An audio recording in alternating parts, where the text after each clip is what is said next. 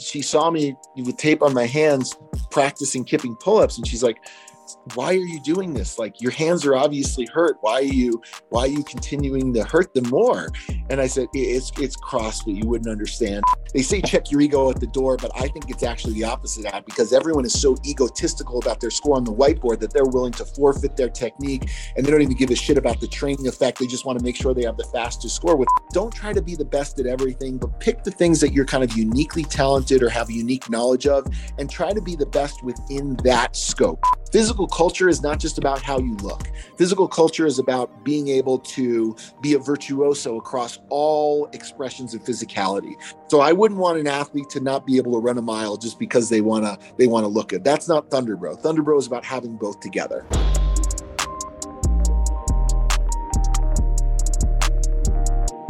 Okay, Dave, we're live on the podcast. How you doing, man? I'm good. Hey, thank you so much for having me on, Sean. It's an honor to be here. It's really great to have you on. Uh, like you said, it's not always easy to schedule those, but we finally um, made it work. So you said you're you're back in Colorado for a little bit right now for a gym opening, correct? Yeah, we're back in Colorado. We moved away from here about a year ago to Florida, which was a wonderful move for us, but we still have so many friends that we love and miss here. And, and one of them is actually opening up a, a really cool facility up in the mountains, um, kind of near, uh, they call it the, the I seventy corridor, where all the ski resorts are, Vail and Copper and Breckenridge. And he's opening up a gym out here called um, Mountain Barbell, which is going to probably be the, the one and only serious lifting gym out here in the mountains, you know? So, uh, Camille and I came out. We're um, going to be hanging out and having fun at his launch party, and maybe filming some content at the gym, and just broing out with our friends. Uh, and, and I hear that he has a lot of people coming in, different types of uh, fitness influencers and personalities that are going to come join. So it should be a fun party. Sounds sounds like a lot of fun. Uh, talk about your, maybe to start with, talk about your move to, actually, before you talk about your move, for the three people that don't know who you are, Dave, can you please tell us a little bit about yourself? Let's start with that.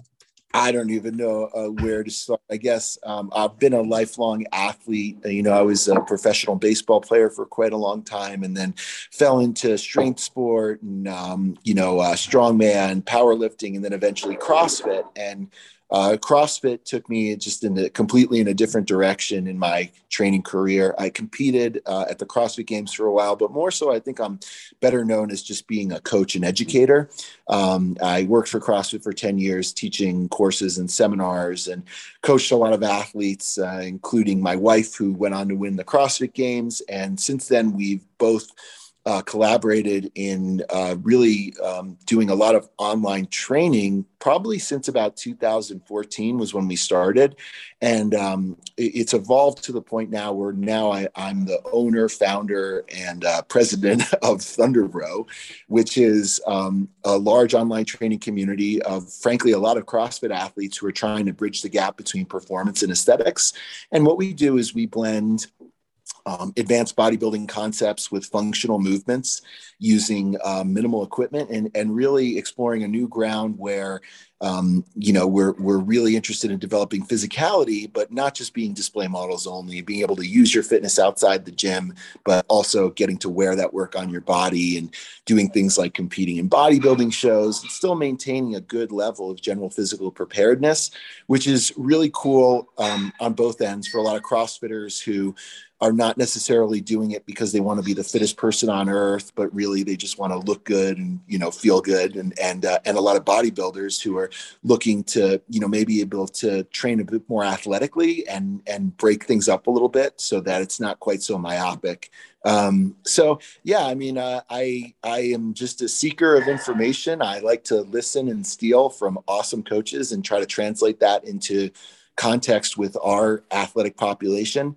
And um, I love education. Camille and I travel around doing uh, a seminar called the Hypertrophy for Functional Fitness Seminar, where we talk about the application and utility, physiology, mechanisms, and methods for combining hypertrophy training with functional fitness, and, and uh, you know, trying to really work both ends of the spectrum. Bridging the gap between performance and aesthetics is kind of our main tagline. Well, that's that's awesome. We're going to talk about CrossFit today. We're going to talk about aesthetics and bodybuilding as well. But before that, um, going back to my initial question, talk about your move to to Florida. What are the the pluses and the minuses compared to where you were before? And maybe give us a an idea of where you were before, what the climate was like, and, and where you are yeah. now and how it changed. Well, uh, I've always moved around a lot, you know, like since I was uh, eighteen, about every five years, I was usually in a different part of the country or, you know, in a different city. And that was just probably due to baseball and my athletic career. But then since then, we've kind of followed the same pattern where we lived, you know, five years in San Diego and five years in Boston, five years in Colorado. And now we're down in Florida. And every place is wonderful. It has its own, you know, unique flavor. But I think Camille and I like to keep things changing up. And we lived out in Colorado in this very uh, pristine uh, environment up in the mountains, very isolated is a good way to put it.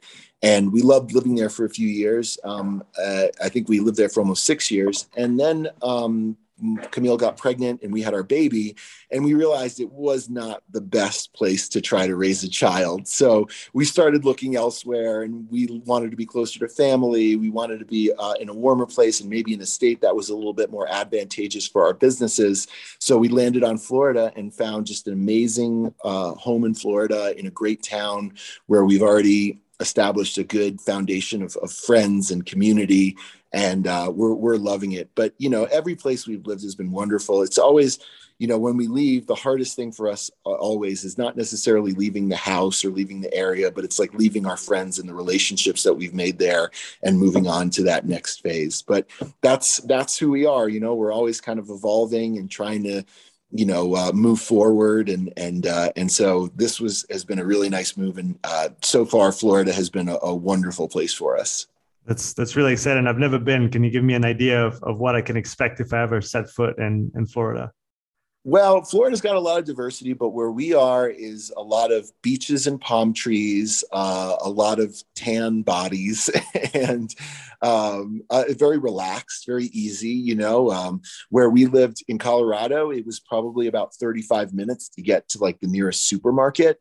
And where we are in Florida, there's like a supermarket, like literally around the corner. Our daughter goes to preschool next door to our house. You know, there's neighborhoods and families. So it's a lot more kind of populated and very much more like a neighborhood family feel. Um, so yeah. And, and not to mention like, you know, um, we love training. We have like a very robust home training facility where we've converted a tennis court into like a full size gym. Nice. So love having people over the house to train and doing barbecues and pool parties and all kinds of fun stuff down there. Yeah. The, the accessibility of uh, different amenities is really Uh, such a huge thing, especially when you have a family. And I know that when we were in Vancouver, you know, I had to commute down into town forty-five, fifty minutes every day and then back. Um, you know, the kid didn't go to school super close. Uh, and now I'm seven minutes away from the gym. Uh, my kid walks to school across the road, like three, four minutes away. And it, we don't think about it, but those minutes add up at the end of the day. And it, it does make a big difference on your, your quality of life. Yeah. And we're, you know, both Camille and I are both in the prime working years of our life. So we don't have that much time to spare. We're trying to be the best parents we can be and the best business owners we can be. And, and also, you know, we still compete and have our own fitness goals. So, you know, before I, I, we were joking yesterday, as we were driving around Colorado, we used to spend an hour and fifteen minutes in each direction, just driving to the gym, mm. uh, to get to the gym and work with the trainers that were training us and stuff like that. And, and now like we literally just like walk into our backyard. Yeah. It's, it's a huge difference. Do you, do you feel already, or have you thought about the difference in maybe sun exposure that you might get in those two locations? Do you, do you feel the difference? Well, is it important um, to you? Definitely. More tan, you know, like we have, we have friends here in Colorado and, and a lot of people we see even visiting Florida from the Northeast, where we can instantly see like, wow, these people just don't get a lot of sun. So I think that's one of the things that we sometimes even forget in Florida is how lucky we are to be able to get reg- regular sun exposure in a very temperate climate. And every day is very nice and comfortable. And sometimes you forget what time of year it is, you know, cause like it's Christmas, but you're outside in shorts and tank top.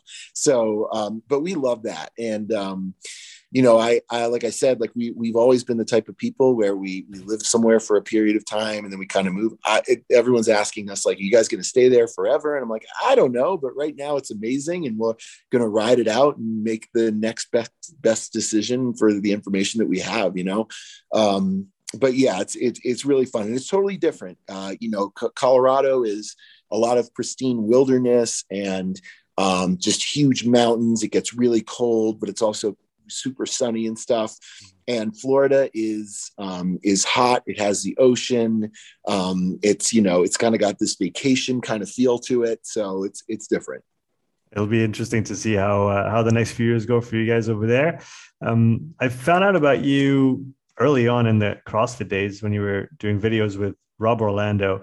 Um, can you tell us about how you, how you got introduced to CrossFit first and foremost? How did that transition happen for you?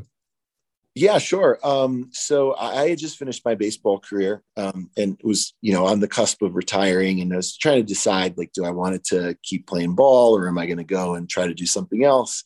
And um, I had a job in the off season training at like a very exclusive gym. It was a really cool gym in New York City called La Palestra. And it was home to um, a lot of high end clients, like celebrities, actors, entertainers, musicians, you know, politicians, all that kind of stuff.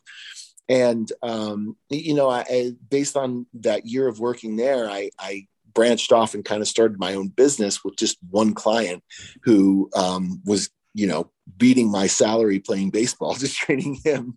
So I said, okay, maybe I'll just do that. And along that, that time I, I was, um, I always kept training, you know, cause I was preparing to go back and play. And one of the girls that I was training with was a former gymnast who hated that I would beat her in all like the strength stuff.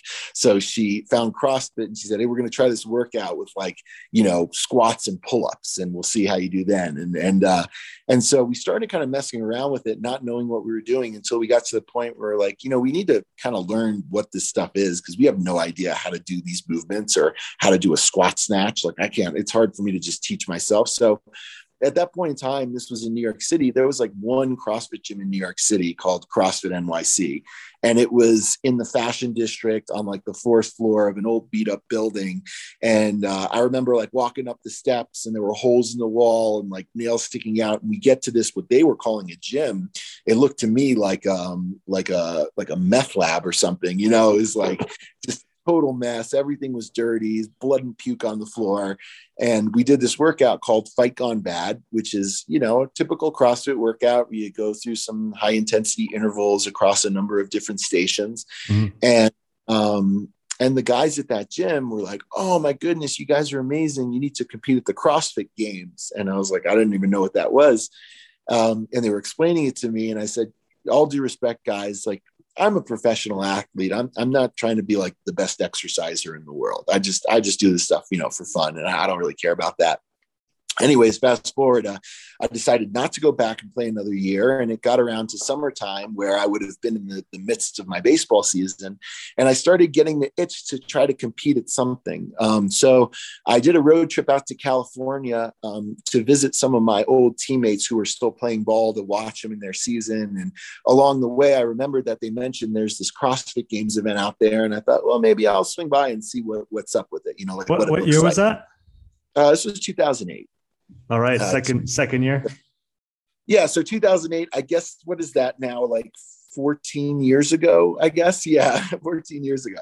Um, so I, I drove up into California and I just loved like driving up the one oh one and the top is down and like, you know, the ocean's on my left. And I, it was, it was an awesome vacation. And I got to this town called Gilroy, which is just a ranching town. And I was wondering, am I in the right place? And then I got to the location and it was like somebody's house. And I said, this can't be right. And so I drove up the driveway and I saw all these cars parked. And the first thing I noticed was that there were like all these Hummers parked there with gym logos on the Hummer. And I was going, how do these trainers afford all these fancy cars? Like, what are they, what's going on here? You know? And so I, I walked up, there was a little gate in the front with a girl kind of taking tickets. And she looked at me and she said, hey, are you, are you um, a spectator or are you a competitor? And I thought to myself, that's probably the deepest question anybody's ever asked me in my life. Like, am I a spectator? About it for a second. I said, I'm a competitor. I'm a, I'm, I'm a competitor. I said, we're, we're going to do this. I had no intention of competing, mm. but when she that question, it was just so instinctive to me to like, no, I'm here to compete. So, um, so I ended up competing in the CrossFit Games, like very limited experience doing CrossFit. I, I'd never really done most of the things. And so I kind of looked and tried to emulate what the athletes were doing. And it was so different than it is today, because like you could literally just like walk up and compete at the games. There was no prerequisite. Um, there were these tables where you could like register for an event, and you could pick what event you wanted to do first and when you would do it. So I did it. And um, while I was there, I was just meeting people, and, and I saw a lot of the athletes and coaches. I just recognized a lot of things in them that resonated with myself. Like a lot of them were former athletes. They all like to work hard. They were all interested in building their business, and they all like to kind of have fun and throw down. So uh, I made some friends there. And one of the friends that I made was Dave Castro, the organizer of the games, who was nice enough to kind of sit there and talk to me. And I said, yeah, you know, I used to play baseball, and I'm just trying out this stuff. And he took me out to dinner. And he was like, come out to dinner with us. I want to introduce you to some people. And we went out to dinner with uh, Greg Glassman and Mark Ripoteau and uh, Mike Bergner. And I had no idea who these guys were. In fact, I thought that Coach Bergner was, was the owner of CrossFit, because he was the only one of those three that actually looked like a, a coach to me that I could recognize as a coach. The other people were just like, seemed like rambling, crazy old men, just like, rah, rah, rah, you know, just ranting off one, one-liners that were like riddles. And um, anyways, anyways, I, I competed in the games, and I actually did really good. You know, I, I finished fourteenth in the games, uh, having no experience doing CrossFit. Is that, and is that the year Kalipa won? That was the year Jason Kalipa won. Yeah. And, uh, and then when I left, you know, Dave was like, hey dude, like come, come to one of our seminars. I'll comp you a spot. Come to level one. Like, you're going to really love doing this. And so I went back home to New York, and I started like trying to figure CrossFit out a little bit and like do it on my own. And I had a good friend at the gym. I, I would rent out gym space for my athletes at a gym. And there was one of the trainers at the gym who, you know, came up to me when I had, um, I had my hands taped up because I tore them so badly at the CrossFit Games. You know, I'd never done a kipping pull-up before, and they had like chest to bar Fran or something. How heavy so, were you then?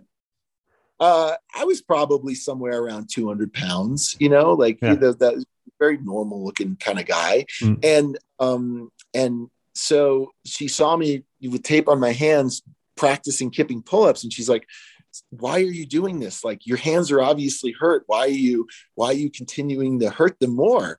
And I said, it's, it's CrossFit. You wouldn't understand. And I showed her like a little video that I took on. It was like a little flip camera uh, of the CrossFit Games.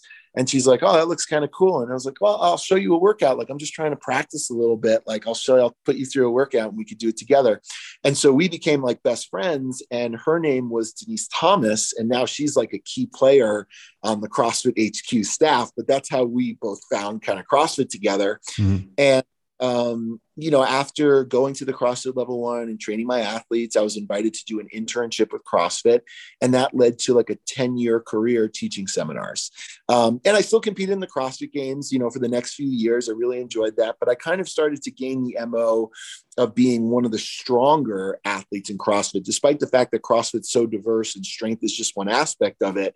Um, I already had exposure to strength training before that. So I came in already pretty strong. So I would like laugh at the weights being like, this isn't even heavy. Like, I don't know why everyone's complaining, you know, because most people just didn't have the same background I did. And, and it was the same for Rob. You know, Rob and I competed together in North American Strongman, and we were two of, we were two of the strongest two hundred pound and under athletes in the entire East Coast, you know, just like uh, lifting up stones, doing axle bar presses and things like that. So we uh, we knew each other from Strongman, and I saw that he was like putting out some CrossFit videos. So I was like, hey, dude, like, let's film some stuff together. Like, we can we can come up with some insane workouts that no one in the world will be able to do. So we were doing like five rounds of five deadlifts and, you know, ten burpees with like five hundred pounds on the bar. You know, we would, we would basically double whatever the weight was CrossFit was prescribing. We were like, let's double it, you know? And, um, and so we started putting out those videos and submitting them to, to Dave and to CrossFit. And that gave us a little bit of a following. Um, and then, uh, Dave, you know, he, he's such a fan of the athletes. Like, he really, number one, is like just in awe of what humans can do, I think. And he wants to know the limitations. So he had this idea of like doing a road trip with Rob and I, where we would walk into gyms and like work out with some of the, the other CrossFit Games athletes and just do like really strong stuff. And so that's what that CrossFit road trip was. But along the way, you probably saw that, you know, he and I both have a little bit of a personality. Like I like to push his buttons and have fun and tease and stuff. And he gets really serious and angry if he doesn't lift the weight he wants. And it was just the perfect dynamic. It's like, you know, it was like Laverne and Shirley, you know, like, it's just like, like, um, and and so that really gave us the most, I think that gave us a lot of like people like you and, and a lot of folks that kind of uh, say like, hey, Dave, I know you from CrossFit. A lot of them, um, you know, saw me on that video series where we're just traveling up California, lifting weights and having fun and throwing down. And, and that's really kind of the coolest thing, I think, is like, not just like doing a workout, but the dynamic between athletes and the idea that like, there's a community here and a community of guys that like, want to just like have fun and work hard. And, and, um, and so I think that resonated with folks. Uh, and since then, like, you know, the history's kind of written itself. Like I worked for CrossFit for ten years teaching courses until I started kind of coming up with my own conclusions about fitness that didn't necessarily match up with the CrossFit methodology. Um, and, and despite the fact that, you know, I tried really hard to um, uh, almost like jockey for the uh, opportunity to bring some new information into CrossFit, they were very much tied to their mantra and didn't want to do anything that, you know, Greg Glassman didn't necessarily say. So, you know, that information was not really allowed in. Um, but, you know, after years and years of competing in CrossFit, I started getting injured, like a lot of people, like my wife, like a lot of our friends, and ended up with a very serious uh, chronic back injury that required surgery. Um, and, you know, it was years of me suffering, trying to like heal my back and then go back and do more CrossFit until I realized that like, that's not the way. Like, you know, it's not, it's not about training harder, and intensity is not the cure all for anything. Like if your back is hurt, the answer isn't deadlift heavier. So um, after having back surgery, I thought, you know, I really love training so much. I've given, I've been giving this, this new lease on a training life. What am I going to do with it? And so I thought, well, you know, I, I love competing, but I probably shouldn't try to compete in CrossFit because that's just going to land me back on the surgery table. And I, I don't think that like strongman or powerlifting are necessarily the right match either. But I'd never really explored bodybuilding. And, uh, you know, a lot of people say like, oh, I've done some bodybuilding before, but you haven't really done it until you've actually done it and competed in bodybuilding and understand the methods and the facets and the, the complexity of applying a specific type of stress and lifestyle to get your physicality to change in a powerful way, you know, like seeing somebody who you don't recognize because their body has changed so much and they've pushed the limits. Uh, and, and, you know, for a lot of people, uh, I think that's where their training career begins. It's like they, you know, they, they go into a gym and they stand in front of the mirror and they start doing bicep curls because they want to look like a superhero or they want to get chicks or whatever it is. And, um, and I'd gotten completely away from that, where it was like just performance at all costs, like, aesthetics is stupid. You don't need to do that. That's not going to help your deadlift. When in actuality, I didn't even really care that much about those things. Like I didn't really care about being the fittest man on earth or being the strongest guy in the room. I just wanted to like look awesome naked and be able to do lots of stuff, you know, yeah, which is athletic, which is probably, you know, what a lot of people seek out, uh, you know, fe- feeling good in your own body. I think that's uh, something that's sometimes still demonized today. Um, but I mean, in my opinion, it's a really healthy thing to to like the body that you've, you know, crafted for yourself, that you've worked hard on, because we know that it's not easy to be fit, to eat well, to take care of yourself, especially in today's world where everything's going two thousand miles an hour. Um, I want to, we'll, we'll come back to the the bodybuilding side. Uh, from your CrossFit days, why do you think, with, with hindsight, why do you think you got injured? Or do you, do you have an idea what it what it was that drove that? Absolutely. I think when people start doing CrossFit, it's really exciting to them. And it's exciting because they're learning functional movements and they're learning how to work with intensity. And a typical reaction for people after they do like their first CrossFit workout is they're like, wow, I've been training for a while and I feel like I've never really worked out before.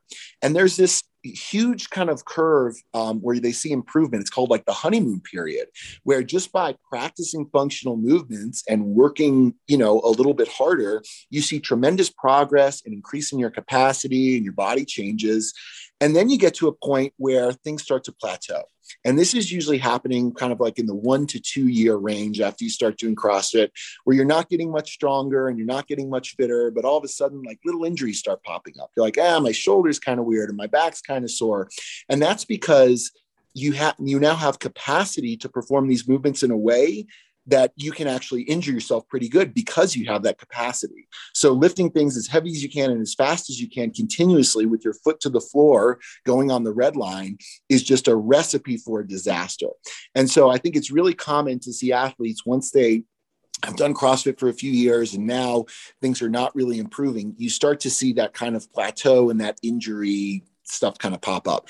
That's the same thing that happened with me, but I just ignored it. I just said, like, I'm just going to keep going and try to get a couple more inches here and there until it got to the point where I was on like a Ferris wheel. Like I'd injure myself, heal, and keep doing the same things and get hurt and injure myself. And then even feel really defeated that like, I can't do what I used to do, or I can't do what the other athletes are doing, or I'm not going to be able to compete in this sport again. When in actuality, I didn't even really care about that stuff deep down. That was just kind of peer pressure or things that were drilled into me, you know? So um, I think that's the main reason why people get injured doing CrossFit, not just me, but a lot of folks, because they don't understand how the body adapts, and the fact that that kind of intensity every day is really just a recipe for, for hurting yourself, or it doesn't allow for plateau. There are other things within the program as well, due to the repetitiveness of the movements and the frequency, because they say CrossFit is varied. Uh, and varied can be a nice way of saying random, but typically what you'll see is like stuff where, you know, you might do back squats on Monday and back squats again on Tuesday, and maybe some back squats again on Thursday. And although they're different, you're still not allowing the body and giving it a chance to heal, not just from an orthopedic standpoint of allowing the tissues to heal and the micro tearing to heal, but even the hormones to heal, which is why uh, beyond just the orthopedic injuries, I started to experience a lot of systemic hormonal suppression, things like lower thyro- uh, thyroid production, lower testosterone levels, lower growth hormone levels, loss of body mass, all of these things associated with a lack of ability to properly heal. So, you know, I, I realized that things need to be a bit more thoughtful than that. You can't just go red line every day, and you have to have a plan, because if you don't have a plan, your plan is to fail. And everything you do in the gym should be on purpose with purpose, not randomized. So I think that's why I got injured, and that's why a lot of athletes get injured. Um, so, you know, the answer to that was to rethink things and understand, yes, CrossFit has some really valuable utility and context, but it's not the end all. And if it's not prescribed properly, you're, you're not going to be happy with the results. I think that's why the program sees a lot of attrition as well, where mm-hmm. people kind of go through it and then they're like, all right, I'm just, I'm done with this. You know, um, they're, they're no, they no longer have that excitement they had when they first got introduced to it, because they're not seeing the same kind of progress, because they've outgrown that honeymoon period, and now there's nowhere to go. And if your only strategy is putting on more weight on the bar or trying to go faster, you're really limited in your ability to, to be able to circumvent those issues. Yeah. Would, would you say that in the early days when you, let's say, found and joined CrossFit, was there already that stigma? Because, and I'd, I'd love to hear your opinion on that, but from my perspective, there was for, I'd say many years in the early days of CrossFit, there was that almost demonization of bodybuilding or of any isolation movements because, quote unquote, they weren't functional. And if you look now, you know, any uh, pe- any person that wants to compete at a serious level and that is putting in serious volume of training does this kind of work because it supports the high intensity work. It supports uh, all the different joints and muscles that are then going to be tremendously stressed in those different workouts. And like you said, all those patterns that we're doing over and over again, you're doing a thruster, you're doing an air squat, you're doing a back squat, you're doing a wall ball. It's all a squat. And sometimes you need to actually get out of that pattern because you're going to overuse it, and, and your joints and your muscles aren't going to be that heavy.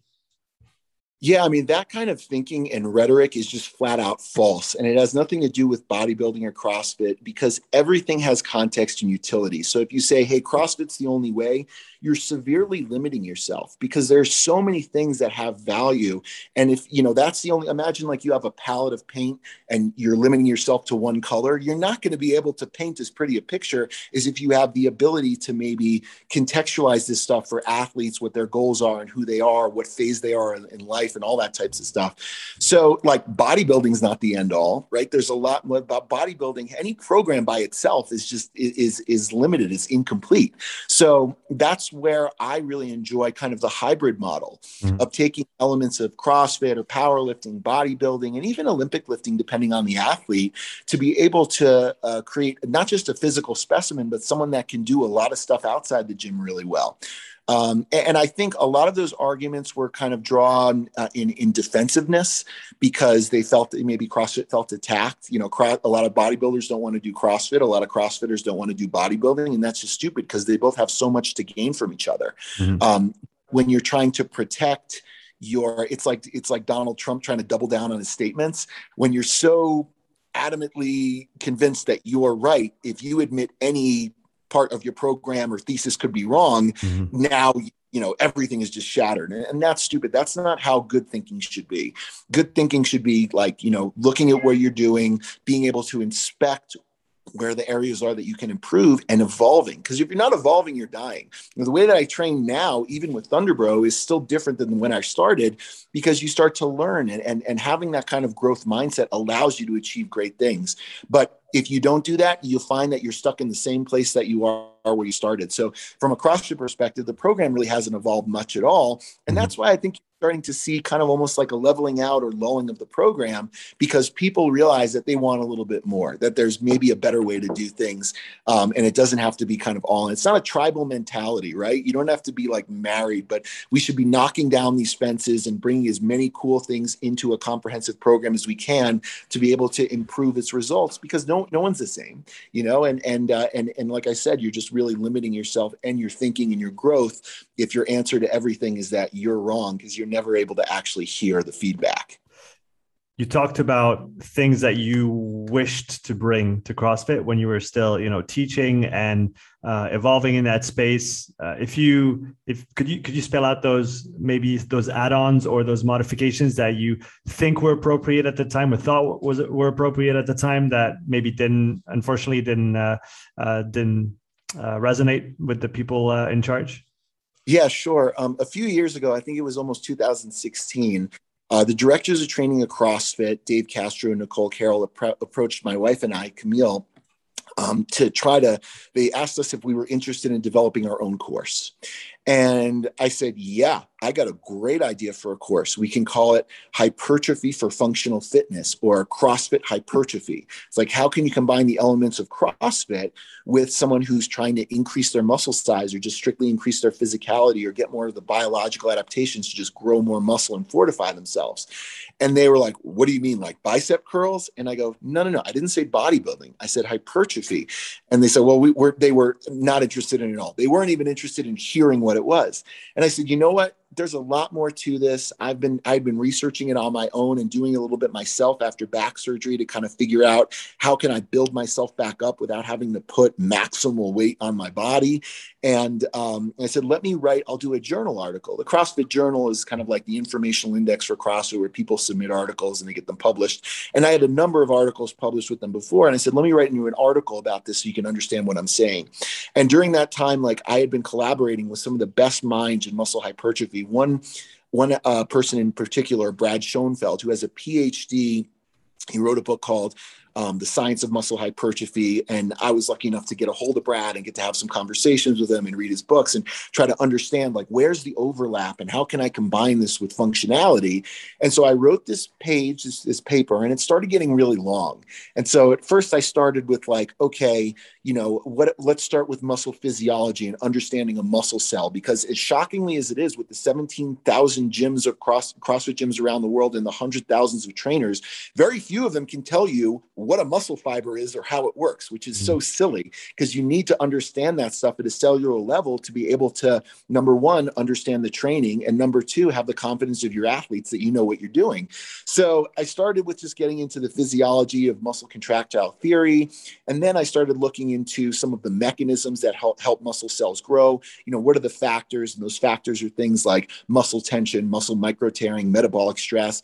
And then beyond those factors, getting into the mechanisms that actually um, uh, help uh, help help that occur in the gym. So, like, what are the methods you need to do to maximize muscle micro-tearing or metabolic stress? What are the different strategies you can use, which are really, honestly, advanced bodybuilding concepts, the things that you see bodybuilders do, drop sets, isometrics, negatives, giant sets, overload eccentrics, all that really cool stuff. That's all directly correlative to what it's going to do to a muscle to help it grow. And then we started talking about, okay, well, what's the utility here? Well, in terms of performance, the utility is increasing the athlete's hardware so they can apply their very impressive neurology. So CrossFit, um, it's great at a couple things. CrossFit teaches athletes how to move really well and how their brain needs to communicate with their body. They're really good at cheating, right? They get very efficient at putting in the minimal effort to get the maximal effect. So the neurology is there, and where they're most limited is actually in their, their hardware. Their biological contractile potential is the biggest limiting factor because they already know how to use their bodies really well. So from that perspective, it was like, here's a huge performance benefit for number one. If you want a bigger deadlift or a faster Fran time, or whatever it might be, you're not limited in how well you can coordinate yourself. You just need a bigger, stronger body to work with to have more potential to use what, what software you already got going on between your brain and your muscles. The second big um, call to action to athletes was orthopedic safety, which was my background, right? Coming off of back surgery is like, mm-hmm. hey, speed and load are the biggest players when it comes to injury. Hypertrophy is not about breaking yourself down, but it's about building yourself up, increasing the cross-sectional strength of muscles, the, the bone density, the, the tendinal strength, all that stuff where you can actually fortify the critical joints that experience a lot of breakdown, like knees, hips, and shoulders. You can spend a lot of time doing hypertrophy work for those really critical joints so that when you do foot, you put your foot to the gas pedal, you're more ironclad and resistant to injury. And then finally, the last argument was personal gratification. It's like ninety-nine point nine percent of people that are ever going to go in their gym are there for a derivative of the same two reasons. They want to look good and they want to feel good. So if they don't like the way they look or they're not feeling good because they're beat up all the time, you as a coach need to be able to manipulate their program so they're getting what they want. Otherwise, they're going to leave. So those were kind of the three arguments for what's the application and utility mm-hmm. of it. You know, what's the science behind it? How do you do it? And then we talked about all different types of ways that we can overlay it, right? Like, how can we take something like the movements in CrossFit? And another thing we can do is, like, I was talking about the advantages of CrossFit. Yes, athletes learn how to move and use their bodies really well. So they know how to squat and deadlift and, and, and press and pull. They can do, you know, kipping pull-ups till the cows come home. But they also understand intensity. They'll do pull-ups until their hands bleed. So all we need to do is take that stuff and channel it in the right direction. And they see huge improvement in their physicality and physique. And this is what's happening with a lot of our athletes online is they come from CrossFit and they've never trained that way because they understand how to move and how to work hard. They see dramatic improvement in a short period of time. So for, as a guy who's in his late thirties or early forties or even fifties, for the first time, they're starting to see massive progress again, just like that honeymoon period we talked about when they start doing CrossFit, mm-hmm. because now things on purpose, with purpose and strategy. There's a little bit more thinking behind it. And we still do CrossFit in, in, in the form of, you know, high intensity exercise. But what I like to do is separate it from the hypertrophy training. You know, the hypertrophy training is the, the point of the training where we're trying to break your muscles down and make you bigger and stronger. And the high intensity conditioning is meant to be conditioning. It's not meant to be more heavy weightlifting. So the heaviest possible or the really complex movements like squat snatches and muscle ups, those are not included in the program because they're more likely to hurt you.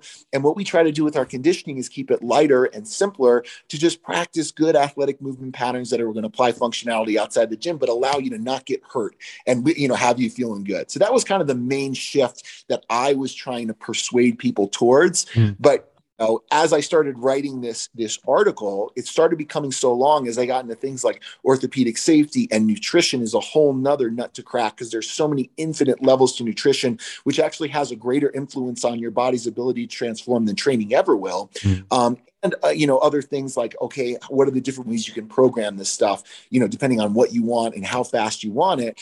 This article ended up becoming one hundred pages long. And so when I went to CrossFit to submit it to the journal, I said, hey, I've written this thing. It's really long. It's probably like a five-part series or something. Um, if I give it to you, would you own it? And they said, yeah, if you submit it, we would own it. And I just said, you know, fuck that. I've put too much time and effort. I know you guys don't even, are not even interested in these ideas. So I'm just going to keep it and publish it myself. Mm. And that was the first book I ever wrote, called Hypertrophy for Functional Fitness. And that was the launch of my country, uh, my company, Thunderbro, which is, you know, here, here you go, guys. Here's how you bridge the gap between performance and aesthetics. If you're a CrossFitter and you're tired of getting injured and you want to have the body you've always dreamed of, this is how you do it. And it's a compromise between both of them. Um, but very much so, it's a shift to about seventy-five percent of the program being hypertrophy work and only twenty-five percent of the, pro- percent of the program being high intensity conditioning work. But it allows athletes to be able to and capture the most athletes, getting them moving in the right direction where they're no longer getting injuries and their body is starting to change. And, you know, I wish we could calculate the cumulative pounds of muscle we put in across the thousands of athletes we've worked with, but um, the results speak for themselves. The before and after pictures we have really speak louder than any argument I could ever, ever make using my words. And so that's, that's where we're at now. Um, and, you know, our program has evolved a lot. We've, we've, you know, come up with a lot of different offerings. I've written eight books on training since then, all talking about everything from nutrition to different finishers you can incorporate after CrossFit workouts to, you know, cutting programs, gaining programs, programs with, you know, dumbbells at home. But it's all along the lines of hypertrophy training and not being a display model only, you know, being able to look good and feel good and use your fitness outside the gym.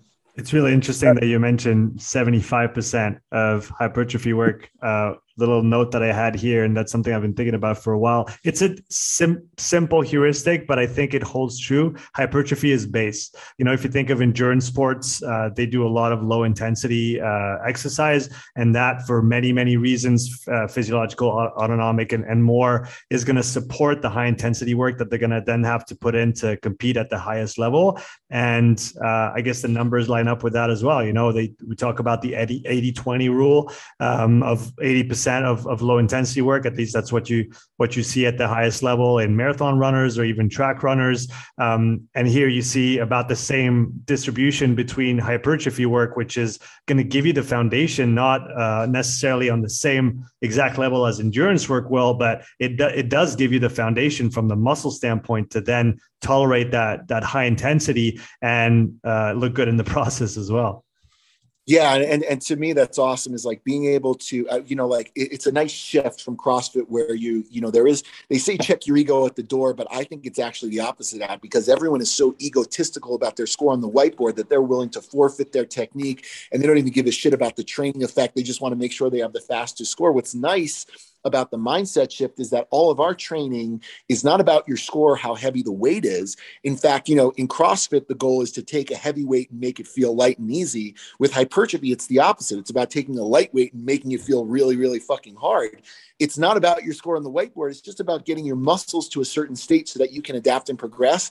And having that pressure off is a huge relief, because now you can concentrate on your technique and know that there's tremendous value there. And as soon as you start seeing that improvement, it creates a monster. It has a snowball effect on athletes where they just want to keep going. And, and a lot of our athletes now, they don't even worry about their, their score. And like, you know, they don't, you know, it doesn't matter if you're the strongest guy in the room if you're not training properly. So if you're like using things like momentum to lift the weights, you know, momentum Momentum is the enemy of hypertrophy. You can be really happy with your heaviest lift while the other guys get way bigger and stronger than you.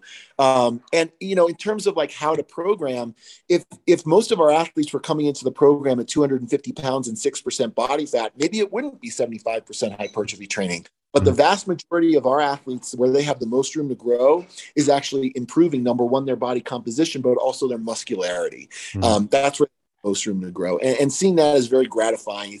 Building muscle is an awesome process. It's slow. It needs to be consistent. It needs to be methodical. It needs to be thought out.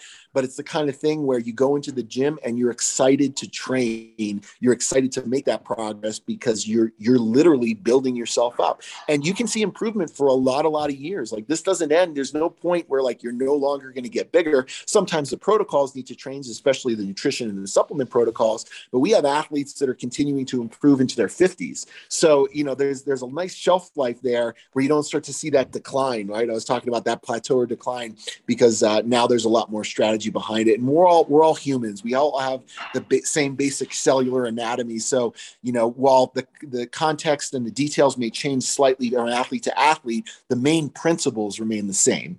Um, and, and that's really cool to kind of see athletes improving and finding, like, almost like you're rekindling their excitement for training again. They're finding a new life where they feel like they can win again in the gym and not walk away feeling defeated. Yeah, a couple of things come to mind. Um, you, you mentioned the importance of, the importance of muscle for, you know, all the reasons that you have outlined, but even from a health perspective, yeah, right? Muscle is alive, and as we age, we're going to lose muscle, and it's fundamentally important to, yes, stay strong in your later years, but to retain as much muscle mass and maybe even to build muscle mass, especially as you as you get a little bit older, because it, it's going to have such a tremendous effect on the on your quality of life. And the second thing was that you talked about building yourself up, right? Maybe it turns the focus inwards again, where a lot of the competitiveness of CrossFit, which again has its place, and maybe many people lo- love that part of it, but it's very outwards driven, whereas bodybuilding is maybe more inwards driven, where it's you, you're working on yourself. Uh, and, and this is maybe a, a shift that was also needed. Yeah. And if people have an, a, you know, a, a desire to compete, you know, um, there's always competing in bodybuilding, which I've done and done at the highest amateur level possible, you know, and, and uh, we have a lot of athletes that actually like come from CrossFit and they're interested in doing their first bodybuilding. And, and I encourage athletes to do that, because if you're out there and you want to know how good you can look, doing a bodybuilding show is the best way to find that out, because there's nothing that's going to create a greater sense of desperation and fear than knowing that at a certain date, at a certain time, you're going to be naked on a stage with a bunch of really fit, muscular athletes and a panel of judges looking to pull you apart. So the idea of being compliant with your diet or training, that's not an issue, because that fear is so motivating, especially if you've never done it before. Everyone's like so afraid of looking silly or whatever. So it's a great way to find out like what you have inside you. And, and even if you don't, you know, a lot of our athletes are, like you said, so driven to compete against themselves, of like trying to be better than they were and see that physical improvement, taking their body measurements, their body fat composition. In addition to those little things, like what people saying, like, dude, what are you doing? Or like, you're looking this, or you're looking that. It's really nice to hear those things. You know, you don't, you don't really hear people say like, hey bro, that's a great looking deadlift. Like nobody comes up to the supermarket to you and compliments you on your deadlift or your Fran time, but they will, you know, grab you by the arm and be like, hey, well, you must be eating a lot of protein, bro. You know? Um, and, and while those comments are like, you know, they can be a little bit weird or annoying sometimes, it is validation that you are, you know, I always tell athletes, I, I know what you want. You want to be an outlier. You want to walk into a room and have people look at you and, and say, hey, that guy trains. You want to be a, you know, go to the beach and humiliate the other dudes or girls at the beach. And that's what this is about, is like having that kind of confidence. You know, if you can look at yourself naked and love what you see, that gives you so much confidence in everything that you do in life, and vice versa. If you look in the mirror and you just are disgusted with what you see, or you feel discouraged, that starts to affect you in a lot of other ways too. So that's a huge part of the mentality of, of, of Thunderbro, is finding a way to win in the gym and not just surviving through life, but trying to thrive through it. Before we talk about bodybuilding a, a little bit more uh, specifically, uh, what's your perspective on the evolution of CrossFit? Let's talk about the competitive side first. Uh, since you got involved, like like you said, you were there in two thousand eight, so that was the second year, um, very very early on. So, what's your perspective on where it has come to uh, today in twenty twenty-two? I mean, when I competed in two thousand eight, honestly, like CrossFit, because of the talent level of the athletes, it was like nice and simple. The weights were very manageable. Um, And I competed myself until two thousand thirteen, you know, at the CrossFit Games. My wife competed until almost two thousand twenty, uh, and she had a ten-year evolution. What we saw is that as the athletes improved, they kept on upping the ante, right? Making the movements harder, making it more complex, making it heavier. And this had an effect not just on the athletes at the Games, but on the whole CrossFit community, where all of a sudden, people started aborting the foundations and trying to go to the cool, sexy movement, like trying to do muscle ups before they can even do like strict pull ups. And, um, and so th- I think that had kind of a negative effect on the program, because it, it started to move away from what it really was. Like, well, the program was there to have an athlete that could do basic things really well. The idea of virtuosity is doing the common uncommonly well, right? So th- they kind of aborted the common and like, let's go right to the really complex, exceptional, and let's do the, the exceptional exceptionally well, but the, the foundations were kind of left behind. Um, so that's how I saw it evolve over time. I would love to see a CrossFit Games that was a little bit simpler, where it was like, okay, run a mile, do Fran, you know, do a, do a one rep max deadlift, like just some simple stuff that literally anybody could do, mm.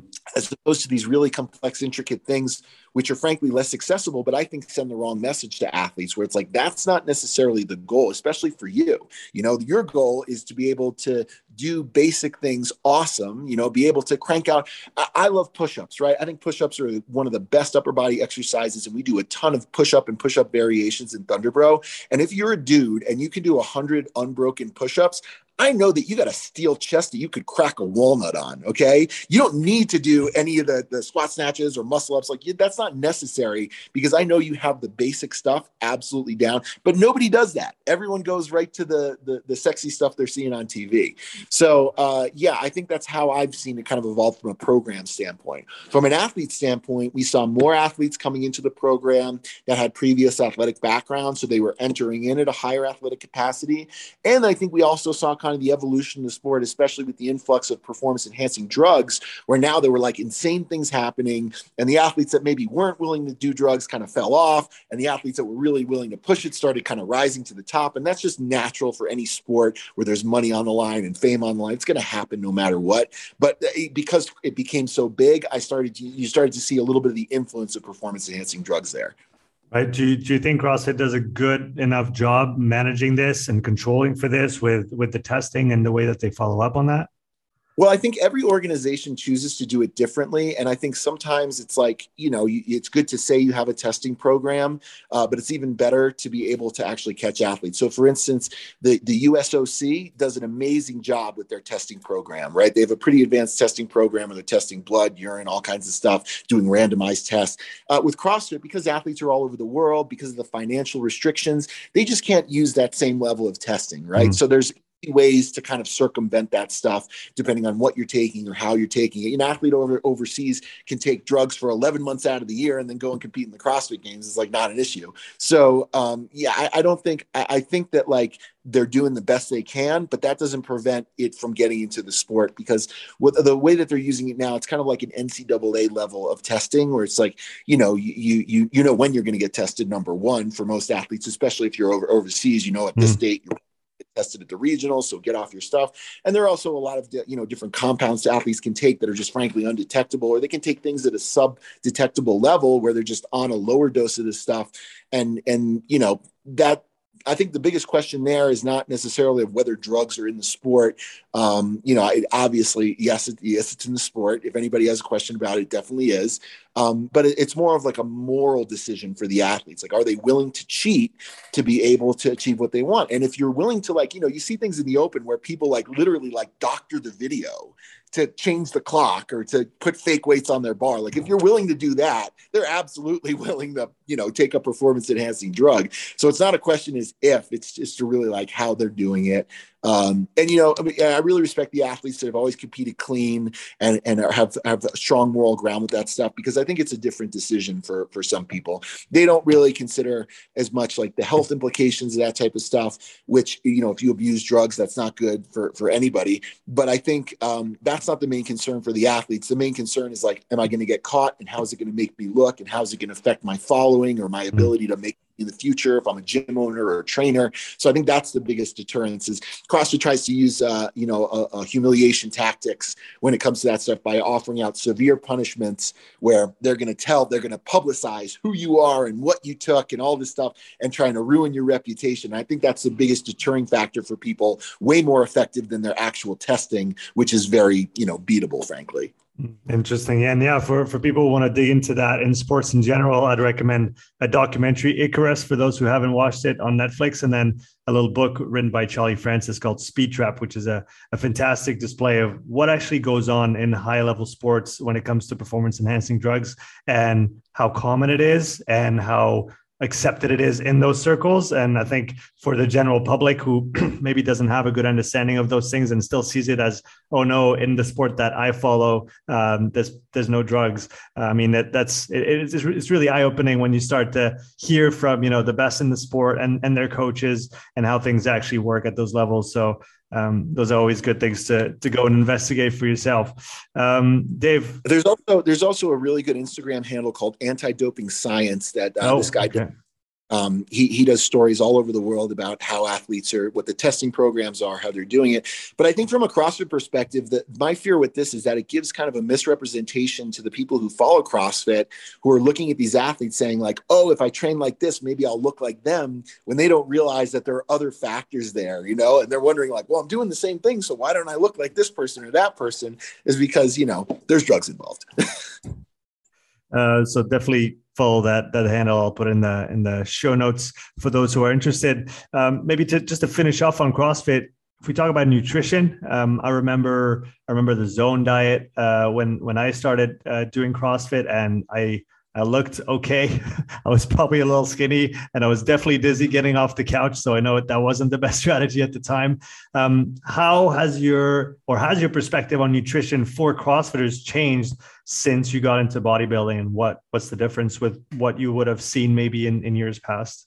Listen, I don't program nutrition for CrossFitters. I program nutrition for body transformation, mm-hmm. right? And typically the athletes that are coming in to work with us are, are either there to one, put on more muscle mass. So that would, you know, lend itself to a certain kind of nutrition protocol, or two, like, hey, I want to reduce body fat. Sorry. No problem. Did I lose you? Okay. I'm so like, hey, I want to reduce body fat. And there's a specific nutrition protocol that would lend itself to that. Um, you know, there's so many infinite levels to nutrition that you can really dive into that are just frankly untapped by most CrossFitters, because, you know, the bodybuilding community has really mastered the science. They understand what to eat, when to eat, how much to eat, all the different supplements and strategies you can use to manipulate things to, to get more muscle on or peel body fat off, or do even do those things simultaneously. Um, and with CrossFit, I think w- while, you know, starting with food quality, like, hey, let's eliminate processed food and, and things that can actually hurt you and cause metabolic syndrome. Like, let's just take that out of your cabinet first is a good place to start. There's a lot more to go. And when I talk about nutrition, really, I start the conversation by talking about the different signals in the body, specifically the anabolic signals, the signals that are conducive for building yourself up, accumulating muscle mass, uptaking nutrients, and catabolic signals, the signals that are going to actually break down muscle, that are going to cause you to atrophy and, and those kinds of things. And oftentimes it's understanding what those signals are and the things that kind of correlate with them to develop the right protocol so you can kind of balance them together. Um, you know, one of the biggest perspective changes I've seen kind of moving from bodybuilding to uh, from CrossFit to bodybuilding is placing more importance on calories, because calories are king. You know, whether your food is clean or not, the the amount of fuel intake that you're putting in your body is going to determine which direction your body's going, right? If, you know, you're in a caloric surplus, you're going to be packing on weight. You might be packing on muscle, but your mass is going to increase. If you're in a caloric deficit, your body mass is going to be reducing. Yes, hopefully it's mostly body fat, but it can also eat away at some muscle. So, you know, we need to start with kind of the calories and the fuel inputs, because calories in and calories out, like, that is really the foundation. And that's where we need to start with athletes and understanding their basal metabolic rates and, and where we need to to start them in terms of calories. And then macronutrient balance can change. We typically have moved athletes away from very high fat diets, because a lot of them say like, hey, I eat paleo, and they're eating avocado and bacon and nuts and all kinds of like things. And I'm like, that's just way too much fucking fat. And you're actually undercaloried, you're slowing your metabolism and grinding it to a halt because you're consuming so much fat. So you've gotten to the point where, you know, you're you're relatively lean, but you're never able to get over the hump and actually get to a very lean state. It's hard to get under that ten percent body fat because you're consuming so much fat. And, you know, carbohydrates too, that's another thing athletes don't realize, that there's a general fear of carbohydrates, but they're so valuable for building up muscle. You just need to contextualize it, you know, within, within uh, a scope. Like, there's a, there's a time and a place to be, you know, uh, pounding, uh, you know, uh, fast digesting processed food. That's not how you want to live, but there's definitely strategy there where it can be very conducive to muscle growth, where spiking your insulin can be very conducive to muscle growth. And, and then there's just like your baseline of, you want to eat generally healthy, clean most of the time. So, you know, for, for athletes who want to cut fat, typically we'll put them on, on a diet that's at least forty percent protein, uh, thirty percent carbs, and anywhere to twenty to thirty percent fat, uh, depending on who they are. Typically, we try to keep them lower fat because they don't realize how much fat they're consuming in the food items that they're not calculating, you know, because there's there's fat in everything. They think like they eat a piece of protein and like, oh, it's protein, but there's actually a lot of fat depending on the cut of protein that you're eating. Uh, and, and vice versa, when athletes are trying to put on muscle, we'll put them on higher carbohydrate diets, which will be between forty and fifty percent carbohydrate um, and a caloric surplus, which will range anywhere from eighteen to twenty-five calories per pound of body weight per day in calories. So, you know, if you're a two hundred pound male and you're eating twenty calories per day, that'll put you on a four thousand calorie diet just to get into a caloric surplus.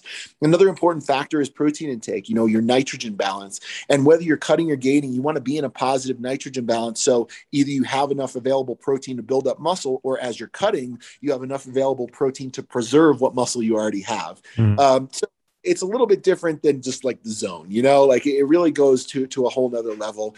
And then there's things like, you know, the, the nutrient timing. I was talking to you about those anabolic and catabolic signals. Mm. When you do something like a cutting program, we operate in, a, in, in, in an intermittent fast where athletes are doing fasted cardio work or, or even depletion work, which is basically like light weightlifting or cardio weightlifting, kind of CrossFit-y, but a little bit easier.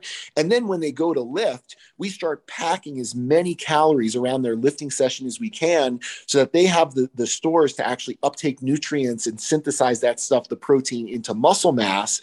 Um, and that's kind of strategically placing calories in, around the lift, where they may eat tons of carbs around their lifting despite the fact that they're cutting. And that's really effective for getting leaner and revving up an athlete's metabolism while helping them preserve muscle mass and, and still reduce body fat. So that's kind of the balancing act between anabolic and catabolic signals. When it comes to gaining muscle, there is no balancing act. We want you as anabolic as possible. So it's like lots of calories, lots of carbs, lots of rest, not a lot of conditioning, because conditioning is going to interrupt what we call the mTOR pathway, which is important for muscle hypertrophy. So that's where athletes say, hey, you're just not going to condition as much. You're just going to focus on lifting heavy, eating a lot of food, and sleeping a lot. And all of a sudden we have athletes putting on twenty pounds in a month just by living the anabolic lifestyle. Because frankly, a lot of CrossFitters are undercaloried, undercarbed, but overcaffeinated, which makes them constantly catabolic. So they're, they're never really able to put on muscle mass because of their lifestyle and the fact that they're like way overly, way too much conditioning to ever put on muscle. Like, you know, like I said, conditioning is great for reducing your body fat, increasing your cardiorespiratory capacity. Like that's, it's very effective for that. Conditioning is not very effective for putting on muscle. So if your goal is putting on muscle, skip the running workouts. All right. And just spend your time with heavy lifting volume and feeding as much as you can around it. And all of a sudden things start to change. How did you decide to step into, into the, the bodybuilding world? You talked about your back injury and how that maybe pulled you away a little bit from the, the, um, the high intensity uh, or the, just the nature of CrossFit in general and what it required to perform at the highest level. Um, what was your interest in uh, bodybuilding like at the start? Well, I guess it started by realizing that there's a lot of fakers out there, right? There's a lot of people that say, hey, I do bodybuilding in my program, or I'm a bodybuilding coach, but they've never really done bodybuilding with themselves or with their athletes. In addition to the fact that for Thunderbro, we're not exclusive to CrossFitters. We want to bridge the gap between performance and aesthetics by pulling a lot of bodybuilders and mainstream populations in. So I realized that in order to do that effectively, I had already been around CrossFit. I already had a decent amount of credibility and visibility in CrossFit, where people knew who I was, they knew I was legit and that I understood that stuff. But on the bodybuilding side of the fence, I had no credibility at all. So I had to build that credibility by going and, and trying to understand it at the highest level so I could apply it to my athletes. And it started by me. Um, I, I linked up with first an amazing gym out in Denver, Colorado called Armbrust Pro Gym. And it's the home of the seven-time Mister Olympia champion, Phil Heath. In addition to the fact that it's just like a house of like sixty-five I F B B pros, coaches that have tons of years of experience. And I walked in there and at least said, hey, I'm a CrossFitter and I want to try some bodybuilding. I, I'm looking for a coach. And I linked up with a guy named Alan Watkins, who's like a fucking genius coach. He's been around forever. And I, I was at the bottom of the totem pole again, right? I, they didn't know who I was, and I had to earn my stripes and earn that credibility. And since then I was able to do so. And, and now I go in there and I feel like I'm one of the boys, and, you know, they understand that, like, you know, I, I've gone from two hundred pounds to two hundred fifty pounds at five percent body fat. And like, I've been able to do it myself and prove that I understand what it takes not just doing it with me, but doing it with our athletes. And what I did is I took those concepts and I tried to distill them down to the layman, right? Maybe the person who's not necessarily looking to compete at bodybuilding at the highest level, but maintaining the principle and applying it to someone who maybe a dad or mom who has a job, who's training kids, has an hour of a day to train. And how can we take that very extreme approach? Like the same way, like, okay, like competing in the CrossFit Games, it's very extreme, but it's not for everybody. In fact, it's probably for like, not for ninety-nine point nine percent of people, but there are still things in there that we can apply to context of, of the average Joe who's just doing this to look good and feel good. And I started creating systems with it. And the systems I created were our thirty day shred challenge system, which is our body fat cutting system, and our Musclemania system, which is our mass gaining system, in addition to our Muscle Anarchy training program, which is like the coolest fucking training program ever that just takes all these advanced bodybuilding concepts and overlaps them on top of functional movements and minimal equipment, just barbells and dumbbells. And now we're like, okay, let's see what you guys can do, just doing things a little bit smarter and a little bit more strategic, like I said, on purpose with purpose in a way that's been proven at the highest level. Um, so that's why I got into bodybuilding. Yes, I love competing. Yes, I love, you know, every time you get on stage, you're going to be better than the last time you were. And it's a slow process where the first show I did, I was like two hundred, uh, two hundred eight pounds on stage. The next show I was two twenty-five. The next show I was two hundred thirty. The next show I was two hundred forty-two. So you kind of see inc- incremental improvement over years. Um, and that's always fun personally to kind of see like, hey, I'm forty years old and I'm in the best looking shape of my life. Like this stuff really works. Um, but, you know, I need to be able to prove that not just with myself. In fact, it's less important for me to prove it for myself and more improve- important for me to prove it in my athletes. So being able to show the breadth and depth of impact of your protocols. What that means is being able to show a lot of athletes and dramatic transformations. And so that's what we've done is like, we've just spent years collecting these before and after pictures of people so that, you know, no matter what I say, whatever kind of science or semantical debate you want to get in is completely trumped by results. Results are king. So you can't argue with a before and after picture in terms of the efficacy of your program. And that's the most important thing to do. But yes, I had to compete and go all in myself and understand that at the highest level before I could go back and actually create those systems. Um, so yeah, it really is hardcore bodybuilding, you know, delivered to the mainstream athlete who wants to also be able to run a ten K and play with their kids and do all the other fun athletic stuff, you know, because physical culture is not just about how you look. Physical culture is about being able to be a virtuoso across all expressions of physicality. So I wouldn't want an athlete to not be able to run a mile just because they want to, they want to look good. That's not Thunderbro. Thunderbro is about having both together. It's awesome, man. What are the first things that you learned when you start diving into bodybuilding, into all the details, learning the science? Uh, are there anything that, is there anything that surprised you off the bat or that some, some light bulb moments that you experienced early on? Yeah, I think the biggest thing for understanding, especially coming from CrossFit, is like from a training perspective, is actually slowing down, you know, and slowing down and feeling muscles contract and understanding the value of tempos and not being afraid. You know, you can really destroy yourself with a light weight. Um, and I was under the fact like, oh, go heavier, put more weight on the bar. And I, I can't hold the tempo and I can't really hold that rest period, but I can do more weight because I was still thinking about my score on the whiteboard. Mm-hmm. And the big shift, like letting go of that and just thinking about training effect on muscles and, you know, just annihilate, getting muscles to the point, however you do it, getting muscles to the point where you're flirting with failure is where adaptation happens. So you can do that a number of different ways. But like I said, it's not just about finding a way to make a heavyweight feel easy. It's about taking lighter weights and making them really, really hard. And when you're doing that, that's when you really tend to respond. Okay. Um, and the other thing I realized is just rest, right? You know, you need to have a very strategic training split when it comes to breakdown, breaking down muscles. So for instance, at Muscle Anarchy, we train legs, chest, back, shoulders, and arms on a five-day rotation respectively, where they have one leg day on Monday that absolutely annihilates their legs. And they're probably limping around till about Wednesday with some delayed onset muscle soreness. But by the time the next Monday comes around, their tissue is at the time to heal and remodel and grow thicker, and they feel ready to train legs again. So more is not better. Better is better, and better is defined by results. So oftentimes, you know, athletes, like, they just want, they're so addicted to going to the gym and working hard. They just want to train more and more and more, but that's not really their quickest path to those results. So in some ways, it's pulling back and understanding the value and context of recovery, investing in nutrition. Now, everything I eat is so meticulous. You know, I know exactly how many calories and what my macros are. Even if I'm off season, I know exactly what I'm supposed to be eating and why I'm eating it. So it's not quite as, um, you know, off the cuff of like, I eat paleo and I try to, you know, not stay away from processed food. Like, that's fine. It'll get you to a certain point, but it really won't get you beyond it. So you need to be really strategic and progressive with your diets. And when I say progressive, you know, you might start a diet. Let's say you're doing something like the thirty day shred challenge. You might start a diet at twenty-seven hundred calories.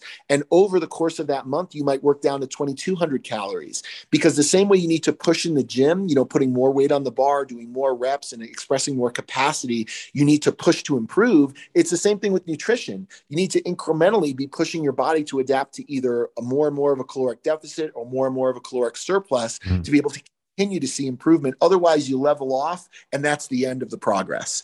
So, you know, you need to keep pushing. When I'm gaining, right, we'll do the Musclemania challenge. And I do, I do all these things myself with the athletes.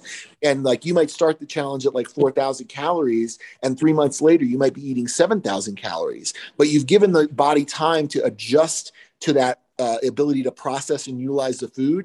And I'm not just going to start someone at seven thousand calories and have them shitting their brains out and force feeding themselves, because that's just going to be sloppy weight. You need to have a progression with nutrition the same way you need to have a progression with your training.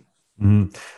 If we talk about organizing goals around bodybuilding, um, besides, and I, I guess that is one of the main goals, but if we talk about the physique, are there other inter- intermediary goals that you might set, whether it's uh, looking at volume per week or loads on certain exercises? How, how do you quantify the process of training for bodybuilding if it's not just for the, the physique that you might get out of it at the end?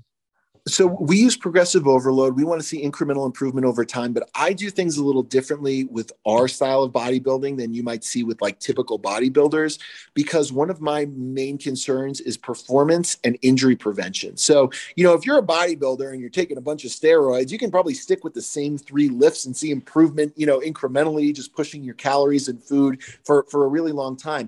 But what I do is I do more undulating periodization, right? And undulating periodization means every week things are changing. The lifts are changing. So our main lifts have infinite variations where one week, you know, you might see a deficit deadlift. The next week might be a rack pull against bands. The next week might be something like, um, you know, a sumo style deadlift, but we, we keep changing things up, and we work on about a six week rotation across our main lifts, where the next time you see a certain kind of complex or a certain lift, it might be six weeks later, but we want to be stronger, right? So we're kind of attacking it from all angles as opposed to more of a linear periodization model.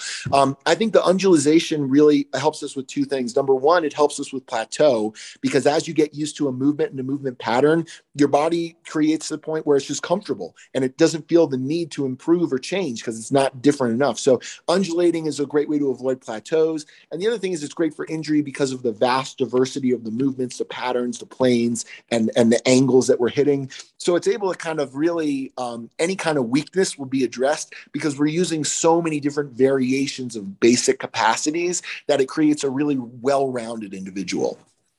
Uh, another topic I wanted to talk with you about uh, here to, to end the podcast um, is, I guess, the business side of, of Thunderbro. A lot of uh, trainers, a lot of coaches out there are, you know, working on their brand, trying to build their businesses, doing what they love, coaching people, whether it's uh, in person or, uh, you know, through remote programming or uh, through, through selling programs online. Um, what were the main uh, steps that you've taken to get to where you are today? What, in, in hindsight, what are the most important things for a coach to put into place over the long term developing their business if they want to be successful in what they're doing? Well, you know, Thunderbro happened by accident. I didn't mean it to happen. I was, it was just me kind of sharing my story and my journey with people. And then, you know, I wrote that book and people would be like, this book is awesome. How about a program with it? And I said, okay, I'll write a program. So I wrote a very basic program called the ninety day Get Huge program, which is like the introduction to hypertrophy training. And it's what I used after back surgery, mm-hmm. where we lifting forty percent of your one rep max loads with tempos and truncated rest periods and higher volume. And I was like, wow, this worked really well. Even though I couldn't really lift heavy weights, I put on a ton of muscle. So this is a great place for maybe an athlete who's new to training or an athlete coming off an injury to start, just to be able to develop a base of good muscle mass. But then as I progressed, I started getting introduced to all these awesome different methods and ways of training that I could like translate to a barbell. I said, you know, we need a little bit more advanced program. That's where Muscle Anarchy came in. And I just wanted people to share it with them. One thing I can see with our programs is that you have to kind of have a very specialty niche and you have to be really good at it. So, you know, don't try to be the best at everything, but pick the things that you're kind of uniquely talented or have unique knowledge of and try to be the best within that scope. You know, if I tried to be an Olympic lifting coach and a powerlifting coach and a bodybuilding coach, I'd probably end up doing all of them not so great, but I just focused on the idea of performance and aesthetics. That was it. And, and I think that resonated with people. I was shocked, actually, you know, when we launched Thunderbro, I was so worried that like, oh, we're, we're spending all this money on a website and to print these books and maybe nobody's going to buy them. And like, we sold out in the first half hour. So it was apparent to me that there's a huge hunger here for this type of information and training. And then as I kind of grew and, and brought new things in, it was just all about what could, what are the different ways we can support that message, whether that be the, the, the training gear, right? We developed things like heel wedges and wrist wraps and bands and things that can integrate with the training, whether that be nu- nutritional systems, right? It's like, okay, training's great. And that's usually about one hour a day, but you have twenty-three hours of the day to fuck that up. And if you're not, if your nutrition actually has such a greater impact on your body transformation than the actual training, we really need to be able to explain this nutrition, which is incredibly complex in a simple way to people to create systems so we can handle lots of athletes. Um, so yeah, for someone who's new to training, what I would do is like, see if you can come up with a specific niche or message that differs differentiates you from a lot of the other fitness people out there and just try to be really, really fucking good at it. Um, and then the last thing is, you know, our focus is never on dollars coming in. That's not, that's never the focus. Our focus is on the breadth and depth of impact of our athletes. So I've underpriced every single service we owe, we, we, we provide, because I want as many athletes into the program. I never want to see an athlete leave because they're like, hey, I can't afford this anymore, but I want to be able to capture as many of those before and after transformations and have that be the priority of just impacting the athletes.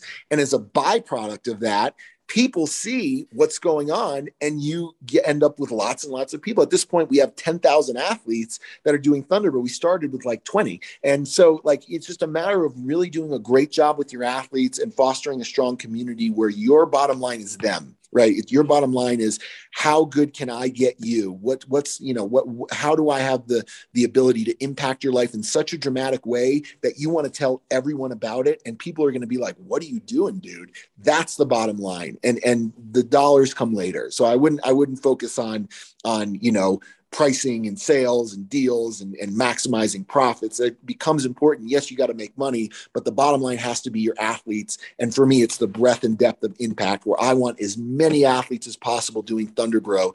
Even if like, you know, for our thirty day shred challenge, we offer training and personalized nutrition coaching and three eBooks with like meal plans and, you know, talking about nutrient timing and supplement plans. We offer that for ninety-nine dollars where most people would probably offer that for five hundred to a thousand, but I don't, I don't want just like one or two athletes each month doing it. I want to have hundreds of athletes every month doing that shred challenge so we can show the impact that it has. And that's, that's great advice.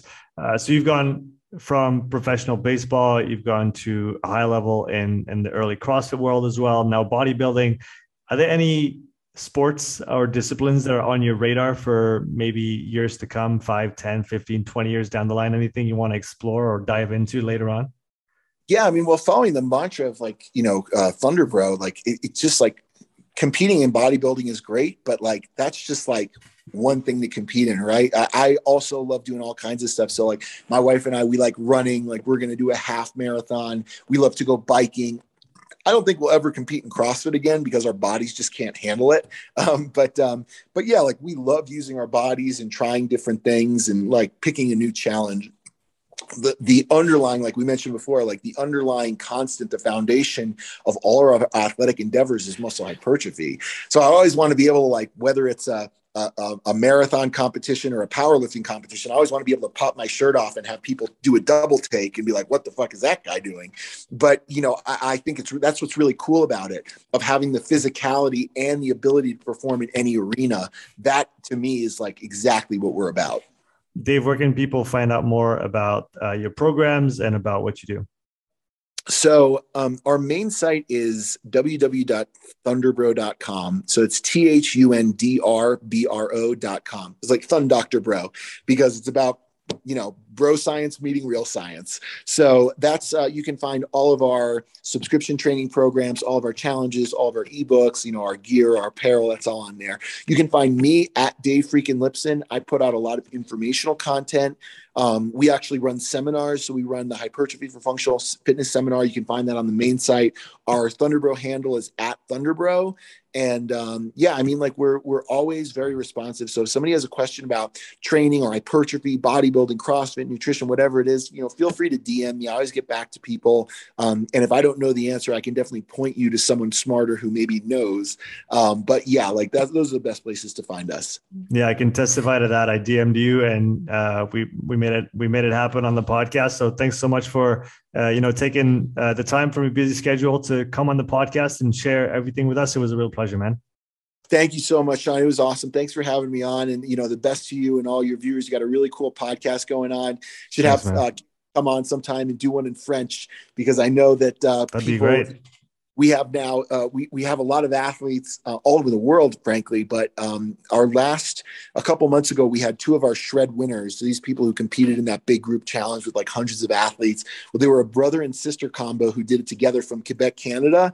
And we did an interview with them, and Camille was interviewing them in French. And sure enough, they have a ton of like uh, Quebecois coming in. They're like, you know, it's like, they understand that we're cool. So, um, you know, come, uh, you should do one in French for her, because people need this information all over the world. And language should never be a deterrent for being able to get access to great information.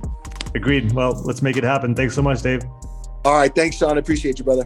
Thanks for listening to this episode. If you would like to support the podcast, please take a few moments to leave a written review and a five-star rating on Apple Podcasts. If you want to watch this episode again, you can find the full video recording on my YouTube channel. You'll also find hundreds of hours of free content, all my podcasts, my thoughts of the day, structured presentations, and more. So don't wait, go subscribe, and I'll see you in the next episode. Take care.